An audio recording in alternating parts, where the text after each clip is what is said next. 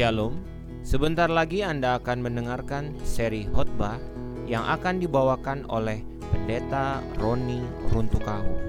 Selamat mendengarkan.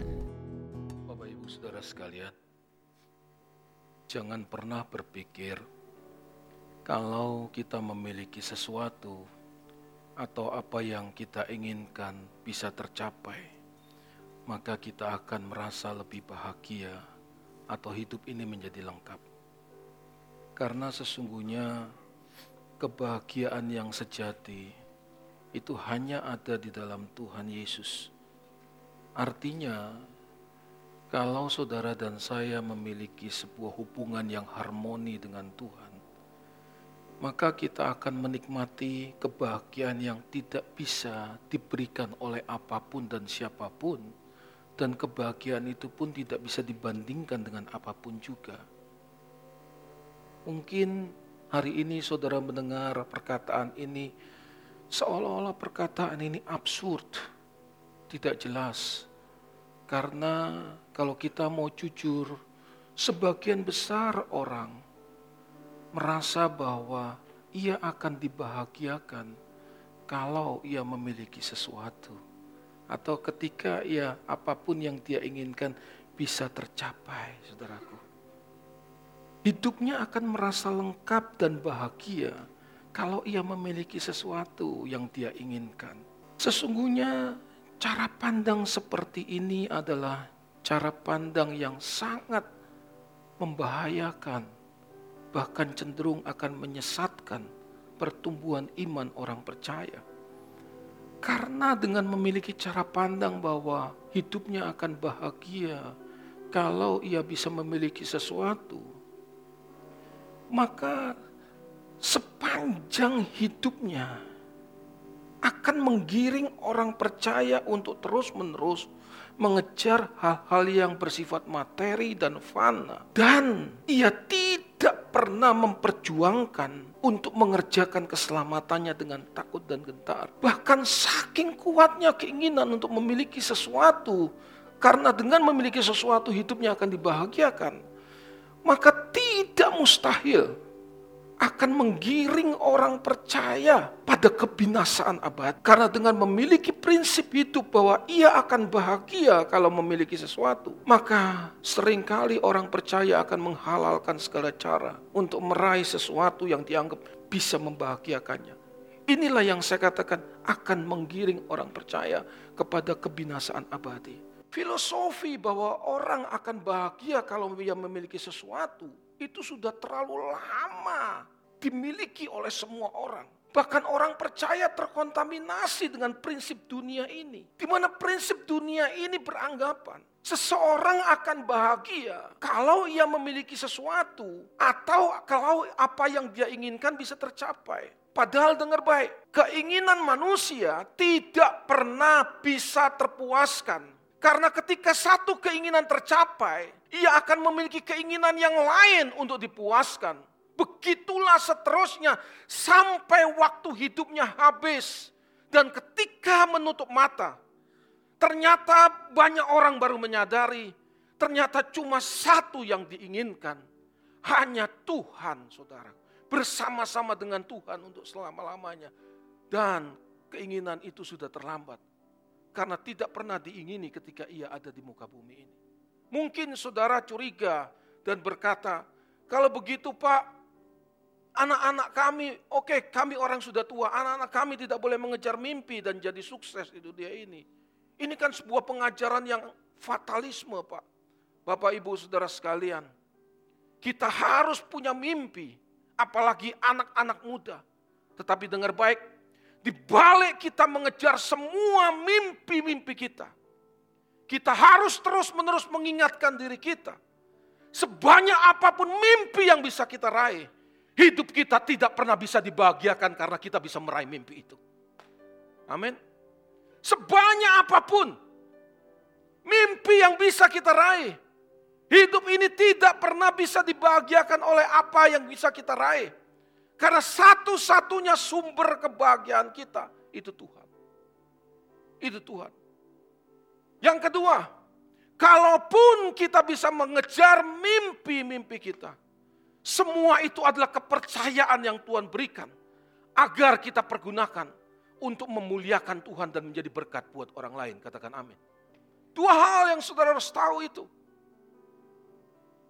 Jadi kesadaran ini harus kita bangun sejak kita menjalani hidup di dunia ini Bapak Ibu.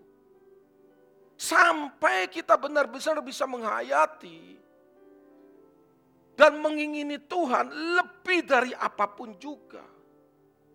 Karena ketika kita mengingini Tuhan melebihi apa pun juga, dengar baik, kita baru bisa mengerti dan peka akan pikiran dan perasaan Tuhan. Kita tidak mungkin memiliki kepekaan akan pikiran dan perasaan Tuhan kalau kita tidak mengingini Tuhan lebih dari apa pun juga lebih dahulu. Setelah kita memiliki kepekaan akan pikiran dan perasaan Tuhan, maka kita mulai bisa melakukan apa yang Tuhan inginkan dengan makin tepat. Halo?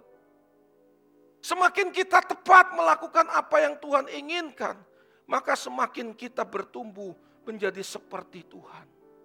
Tuhan Yesus. Jadi kita harus memiliki keinginan yang kuat. Tuhan melebihi apa pun.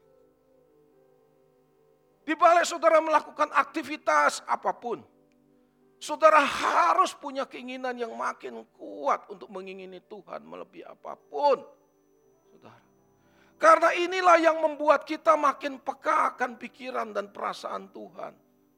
Semakin kita peka akan pikiran dan perasaan Tuhan, semakin kita bisa melakukan kehendak Tuhan dengan tepat Semakin tepat kita melakukan kehendak Tuhan, maka semakin menjadi serupa dengan Tuhan.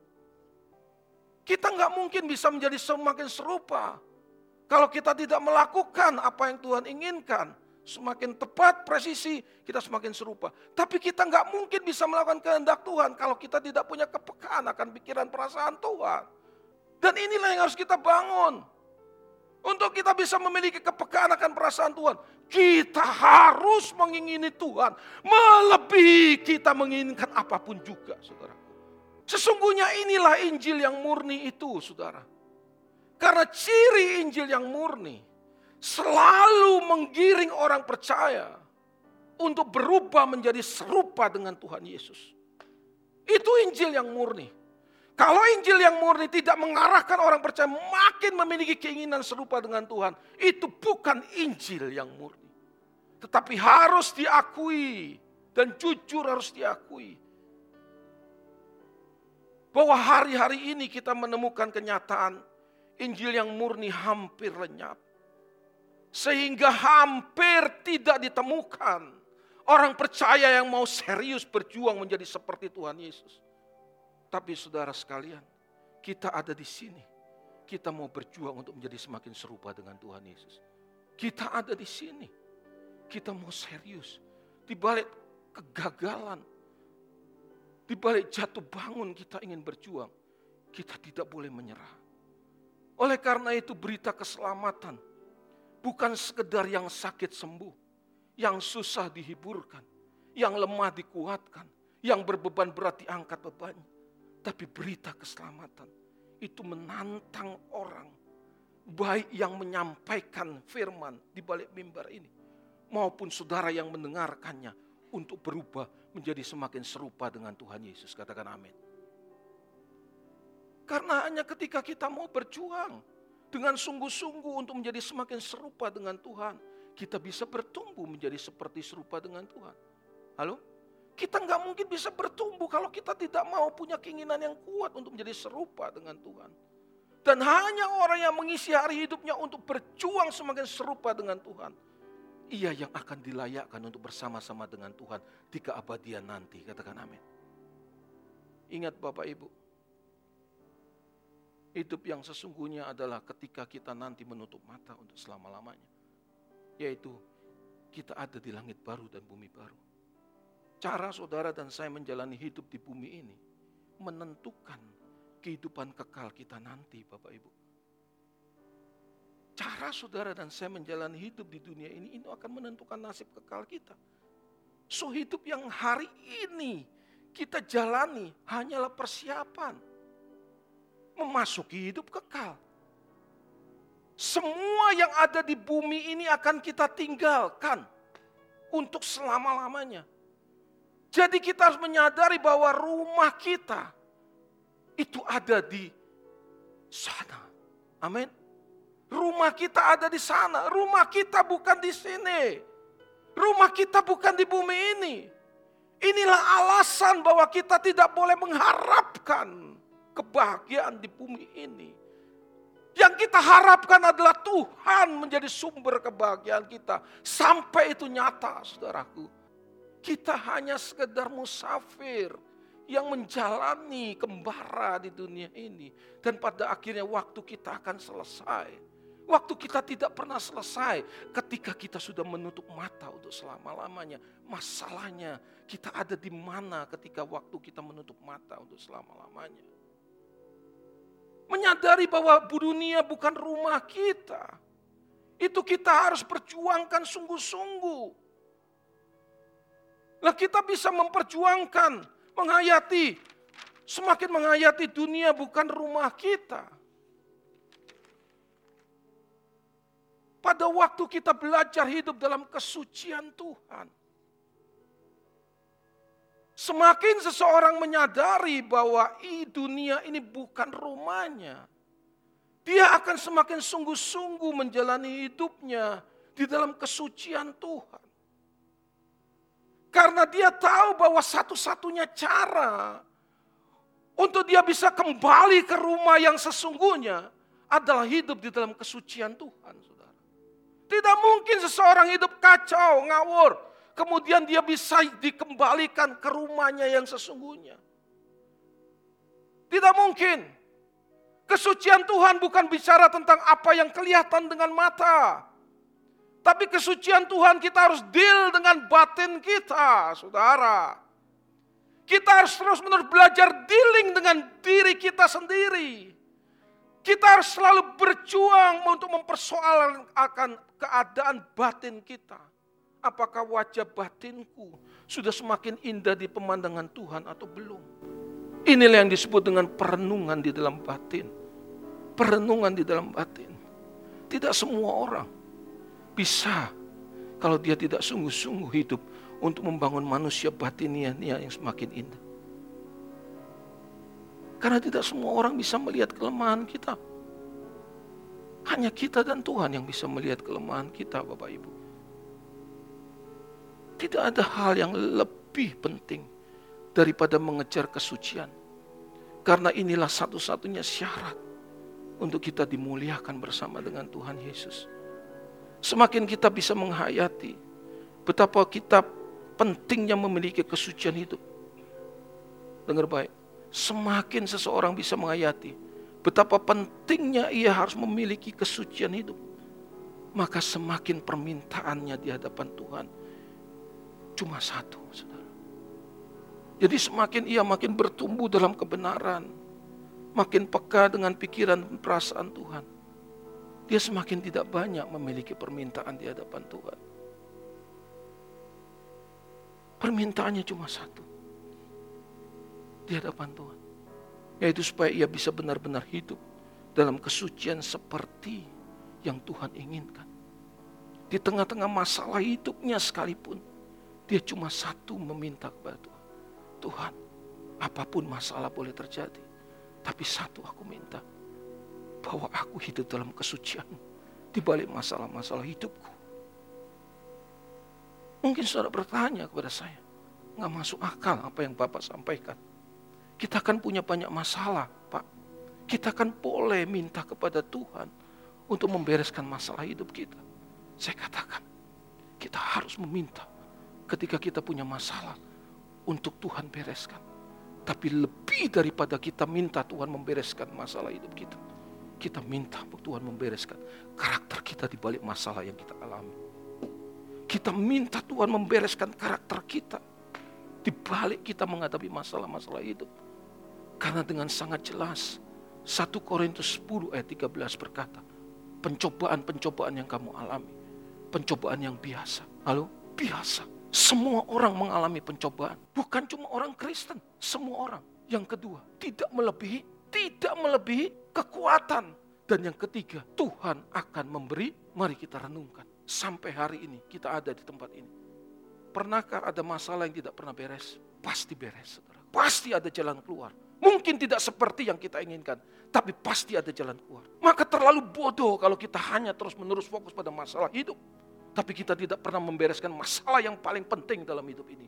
Yaitu karakter yang masih belum beres di hadapan Tuhan. Semakin kita bisa menghayati kekekalan. Semakin kita bisa mengerti satu-satunya masalah kita adalah karakter yang belum beres. Atau karakter kita belum seperti yang Tuhan inginkan. Jadi Bapak Ibu Saudara sekalian. Seberat apa pun masalah kita. Tidak sebanding dengan masalah karakter yang belum beres. Karena karakter kita menentukan nasib kekal kita. Katakan amin karakter kita menentukan nasib kekal kita. Dengan membangun kesucian hidup, berjuang membangun kesucian hidup, maka Tuhan bisa melihat bahwa kita benar-benar mencintai dia melebihi diri kita sendiri. Saya katakan ini bukan cuma sekedar kata-kata, tapi pastikan kalau engkau mengatakan aku mencintai engkau di gereja ini. Buktikan cintamu bukan di gereja, tapi di kehidupan nyata. Bagaimana engkau akan mengekspresikan cintamu kepada Tuhan. Kalau kita makin mencintai Tuhan, kita pasti mengalahkan keinginan apa pun di dalam diri kita. Jadi ketika kita semakin sungguh-sungguh berjuang hidup dalam kesucian, maka doa yang kita panjatkan pada Tuhan, kita akan cenderung lebih memperkarakan kenyamanan Tuhan daripada kenyamanan kita sendiri. Makanya Bapak Ibu, orang yang serius membangun hidup dalam kesucian Tuhan akan berkata kepada Tuhan dalam doa-doa setiap hari. Tuhan, kalau melalui masalahku yang aku alami hari ini, justru membuat aku makin sungguh-sungguh membangun hidup dalam kesucian seperti yang kau inginkan. Biarkan masalah itu ada. Biarkan masalah itu ada. Tapi kalau sampai masalah ini selesai, membuat aku makin jauh dan tidak sungguh-sungguh hidup membangun kesucian. Jangan angkat masalah ini Tuhan. Kesucian ini harus dipahami bahwa kita harus hidup sesuai dengan pikiran dan perasaan Tuhan. Bapak, Ibu, Saudara sekalian, Sekali lagi saya harus katakan dengan jujur bahwa sudah sangat jarang kita dengar tentang hal-hal seperti ini di balik mimbar, saudaraku. Jadi kesucian itu harus dipahami bahwa apa pun yang kita lakukan harus sesuai dengan pikiran dan perasaan Tuhan. Inilah yang seharusnya menjadi kerinduan terbesar kita kalau kita mengatakan bahwa kita mencintai Tuhan. Masalahnya banyak orang lebih memilih masalah hidupnya cepat selesai tanpa adanya proses perubahan karakter di balik setiap masalah yang dihadapinya. Kalau sampai ada hal yang kita anggap lebih besar daripada berjuang untuk menyenangkan hati Tuhan, sebenarnya kita belum memuliakan Tuhan secara patut. Kita belum memuliakan Tuhan secara patut. Maka kita minta kepada Tuhan lebih dari apa pun juga kita minta kepada Tuhan supaya kita bisa menyenangkan Tuhan di dalam setiap peristiwa hidup yang kita alami. Justru ketika kita mengalami masalah berat, itulah kesempatan kita bisa menyenangkan Tuhan. Apakah kita mempercayai Tuhan atau tidak, saudara? Lebih dari segalanya, kita harus berjuang untuk melakukan apa yang Bapak inginkan. Makanya tadi saya katakan di awal, jangan berharap dunia bisa membahagiakan. Jangan pernah berpikir bahwa kalau kita bisa memperoleh sesuatu, memiliki sesuatu, maka kita dibahagiakan. Tidak. Hanya Tuhan sumber kebahagiaan kita.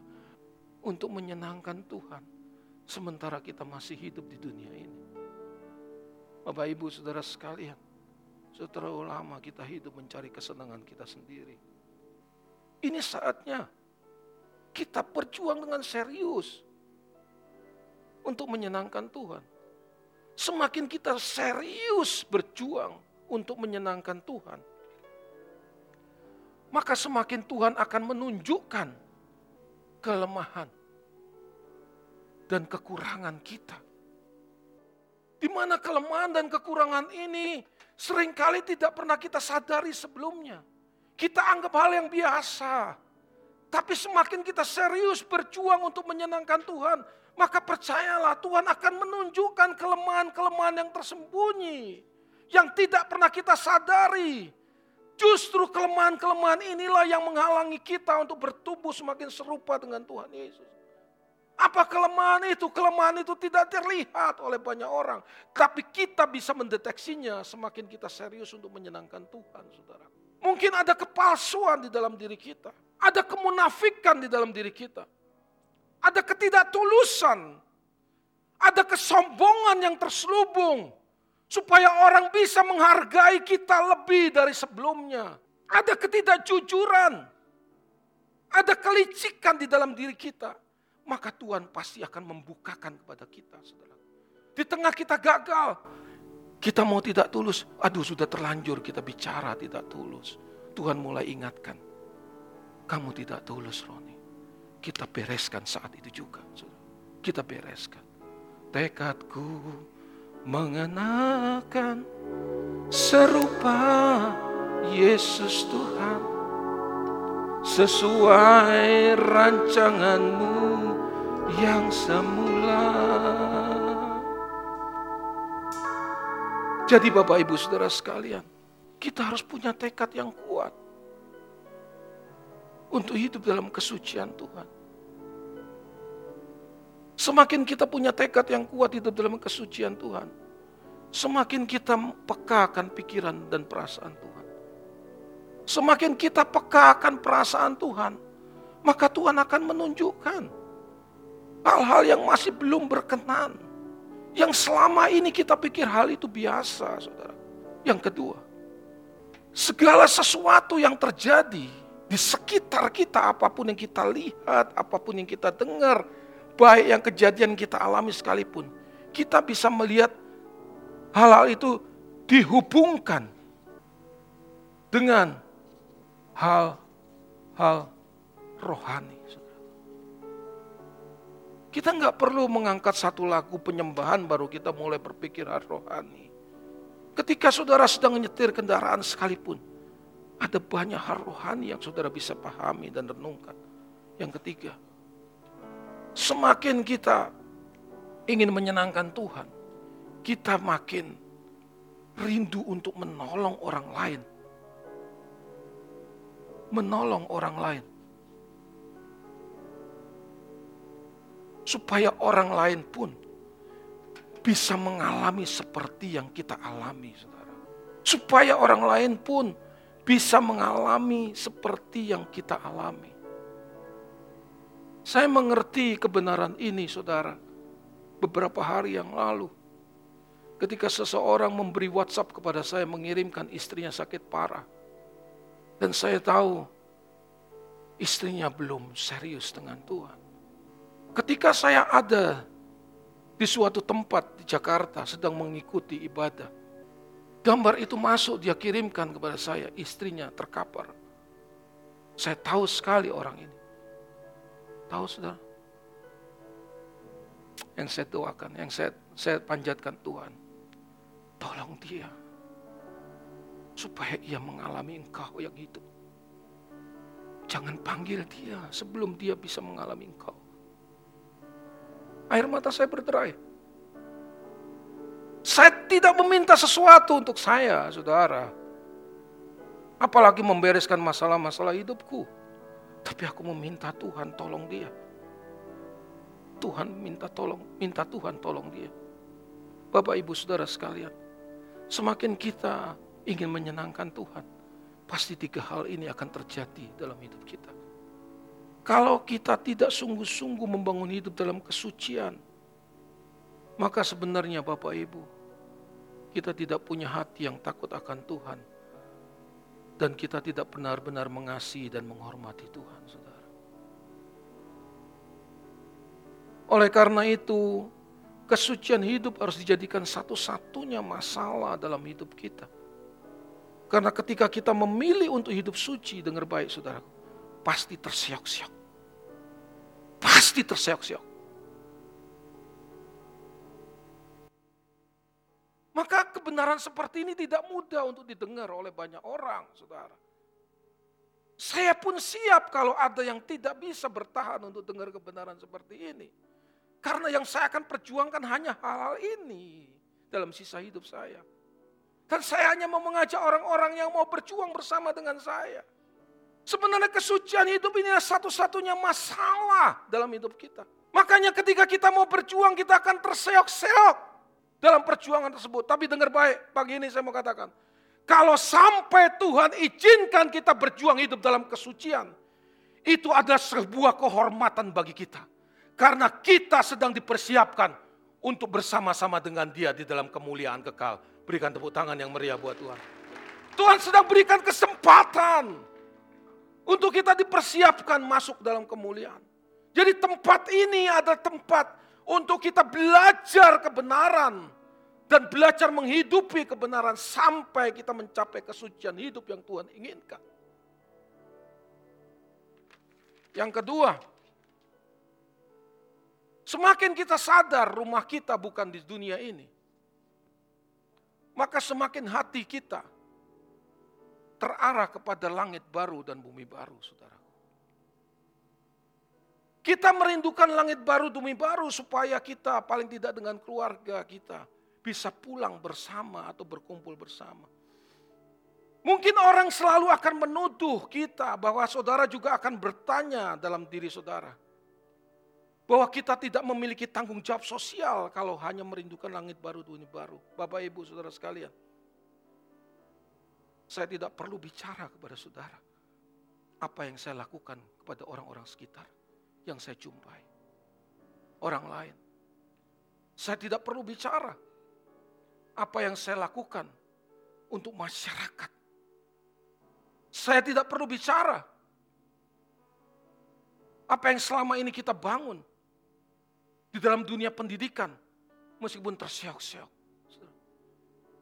Apakah ini kurang untuk dimengerti bahwa kita punya tanggung jawab sosial? Ketika kita fokus pada langit dan bumi, bumi baru, percayalah kita akan rindu makin terpecah menjadi anggur yang terpecah, anggur yang tercurah, roti yang terpecah. Sehingga kehidupan kita ini benar-benar menjadi persiapan untuk memasuki hidup kekal. Makanya Paulus berkata, Aku mengalami aniaya yang hebat karena aku merindukan kebangkitan dari antara orang mati. Kamu bukan berasal dari dunia ini. Carilah perkara-perkara yang di atas bukan yang di bumi. Jadi kalau kita makin meyakini ada kehidupan yang lebih baik di langit bumi baru, langit baru dan bumi baru. Bukan berarti kita hidup dalam fantasi. Bukan berarti kita hidup dalam fantasi. Justru Tuhan mau kita makin memiliki penghayatan yang utuh dan lengkap. Bahwa kita bukan berasal dari dunia ini. Katakan amin. Kita bukan berasal dari dunia ini. Penghayatan ini tidak mudah Bapak Ibu. Karena selama ini kita sudah terikat dengan cara pikir duniawi yang ada di sekitar kita. Tetapi semakin pikiran kita diperbaharui oleh kebenaran, semakin kita berjalan dengan pimpinan Tuhan, maka seharusnya semakin kita lantang berani berbicara bahwa dunia ini bukan rumah kita. Katakan amin. Seharusnya kita makin lantang berbicara bahwa dunia ini bukan rumah kita.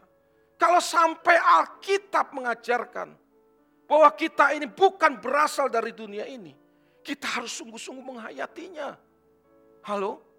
Sungguh-sungguh menghayatinya. Makanya jangan takut dipandang aneh. Jangan takut menanamkan ini kepada anak-anak kita sejak dari usia paling dini, saudaraku. Jangan takut. Karena semakin dini kita menanamkan kebenaran-kebenaran seperti ini dan menunjukkan keteladanan hidup bahwa kita memang mengharapkan kehidupan yang lebih baik di langit baru bumi baru, maka itu akan diikuti oleh anak-anak kita. Bayangkan ketika mereka masih belasan tahun, hidup mereka beda dengan hidup dengan anak-anak zaman mereka itu saudara. Ini tidak bisa dibayar dengan uang saudara.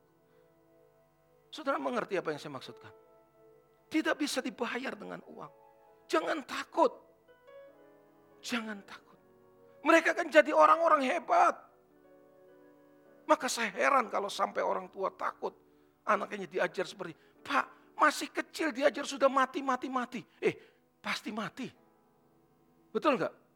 Pasti mati. Tapi bagaimana kita menjalani hidup kita? itu sangat ditentukan. Bagaimana kita bisa memperoleh kehidupan kekal nanti, sangat ditentukan bagaimana kita menjalani hidup ini. Kalau tidak dari kecil, kapan kita mengajarkannya? Jangan sampai seperti kita, yang sudah terkontaminasi sangat berat, saudara. Kalau kita bisa berbalik itu pun bersyukur. Tapi tidak mudah. Tapi kalau anak-anak kita sejak usia dini kita ajarkan kebenaran seperti ini, mereka tidak perlu berbalik dari jalan-jalan hidup mereka yang salah. Karena mereka selalu membangun hidup yang benar di hadapan Tuhan. Amin. Mereka membangun hidup benar. Kita harus sungguh-sungguh menyadari Bapak Ibu. Di tengah dunia yang sudah tidak peduli dengan kekekalan. Kita ada gereja ini harus kembali. Menyuarakan sampai dengar baik. Jiwa kita tenggelam di situ. Karena kita memiliki jiwa yang kekal. Halo? Kita memiliki jiwa kekal. Seharusnya kita mempersiapkan diri dengan sebaik-baiknya untuk memasuki hidup kekal. Kalau kita sadar bahwa kita memiliki jiwa yang kekal. Jadi di mana pun kita berada, dengar baik, bau langit baru dan bumi baru harus tercium melalui hidup kita. Katakan amin. Amin. Saudara berani?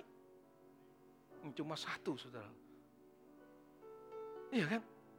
Aduh, Pak, berat banget. Eh, saudara, Saudara akan bersyukur saudara pernah terima kebenaran seperti ini nanti kalau ketemu Tuhan. Saudara. Benar. Ini kesempatan kita bisa menyenangkan Tuhan.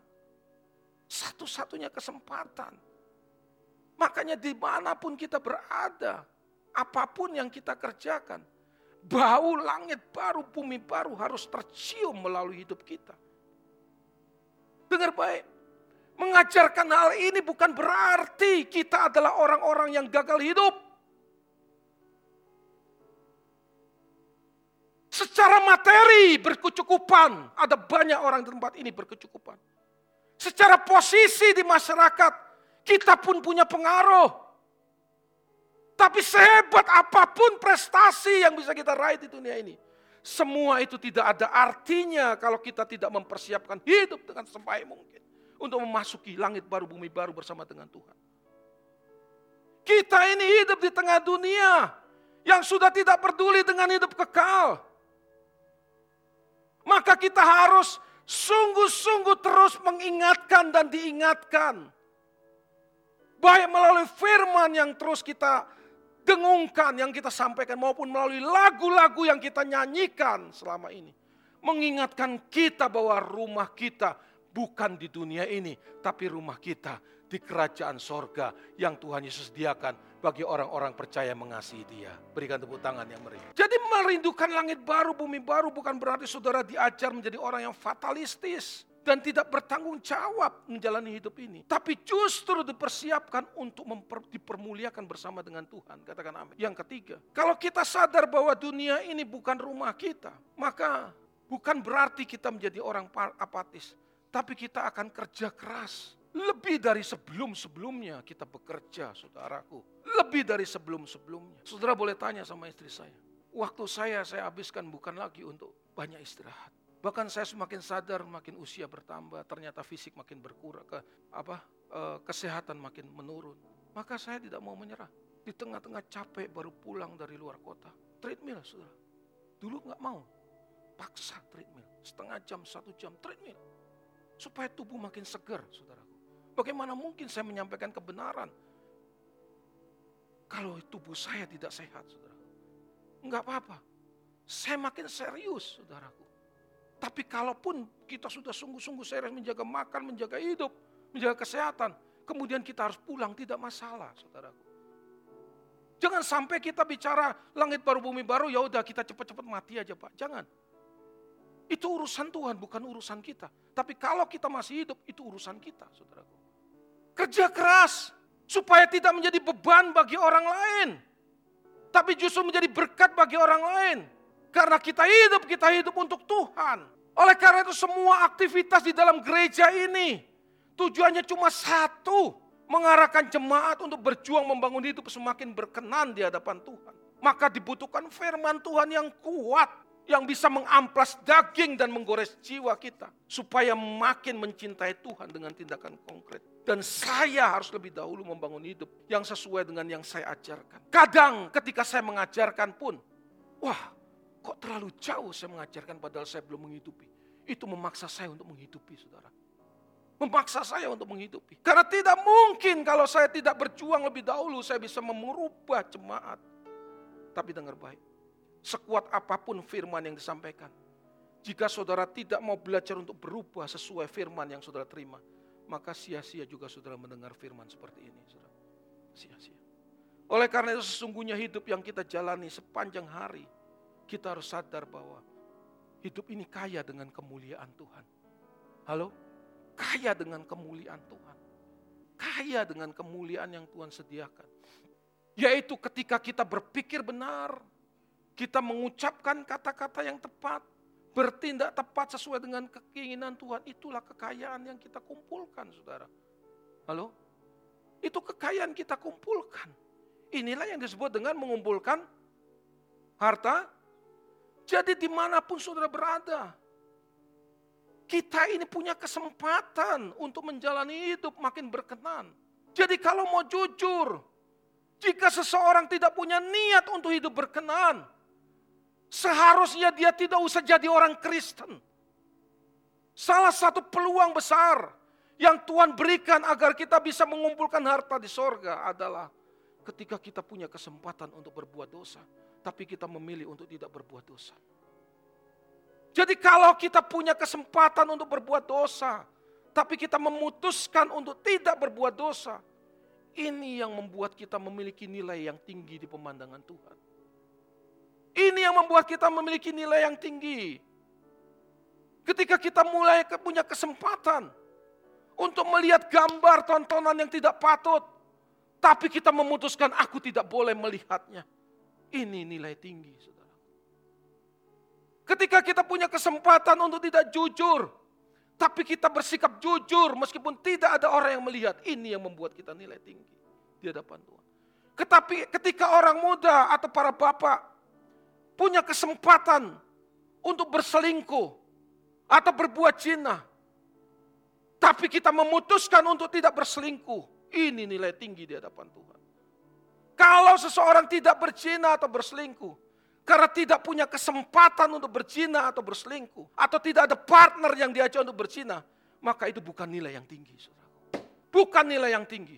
Tapi kalau kita punya kesempatan buat dosa, tapi kita berkata tidak itu nilai tinggi di hadapan Tuhan. Dan kita sedang merobek daging kita sendiri.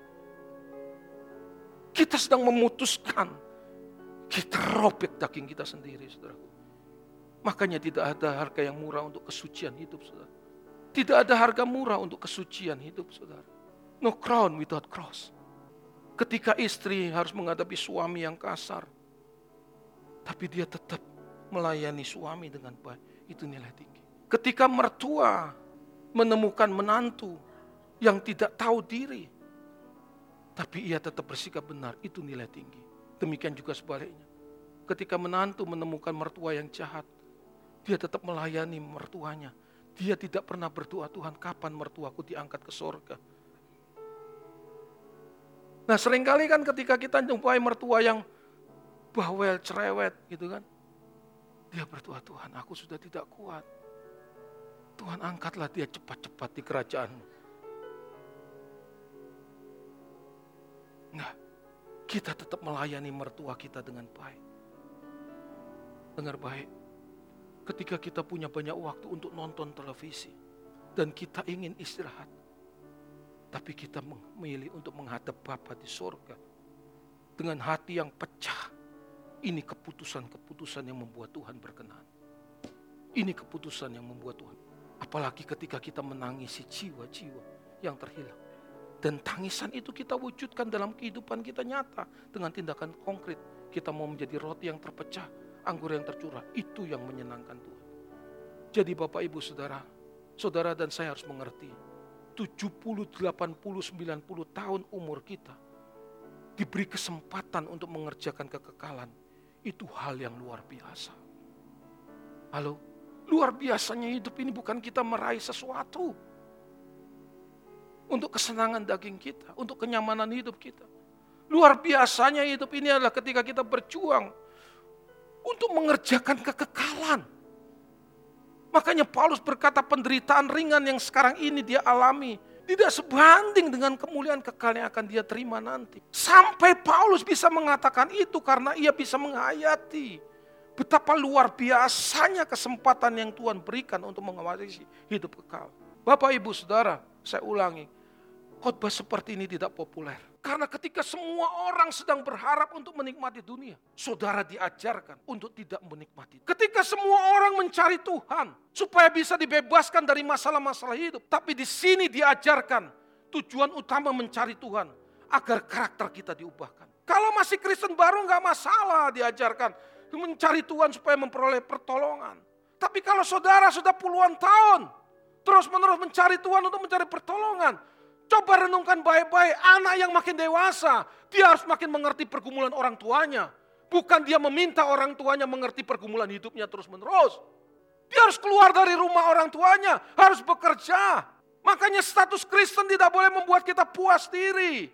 Tapi mengingatkan kita apakah kita sudah bertumbuh seperti yang Tuhan inginkan atau tidak. Inilah beratnya jadi Kristen Bapak Ibu. Jadi kalau sehari-hari ini kita punya masalah-masalah hidup yang belum selesai. Bahkan kita ada dalam keadaan yang tidak nyaman. Tetapi melalui peristiwa-peristiwa tersebut, kita bisa melihat, kita bisa makin menghayati.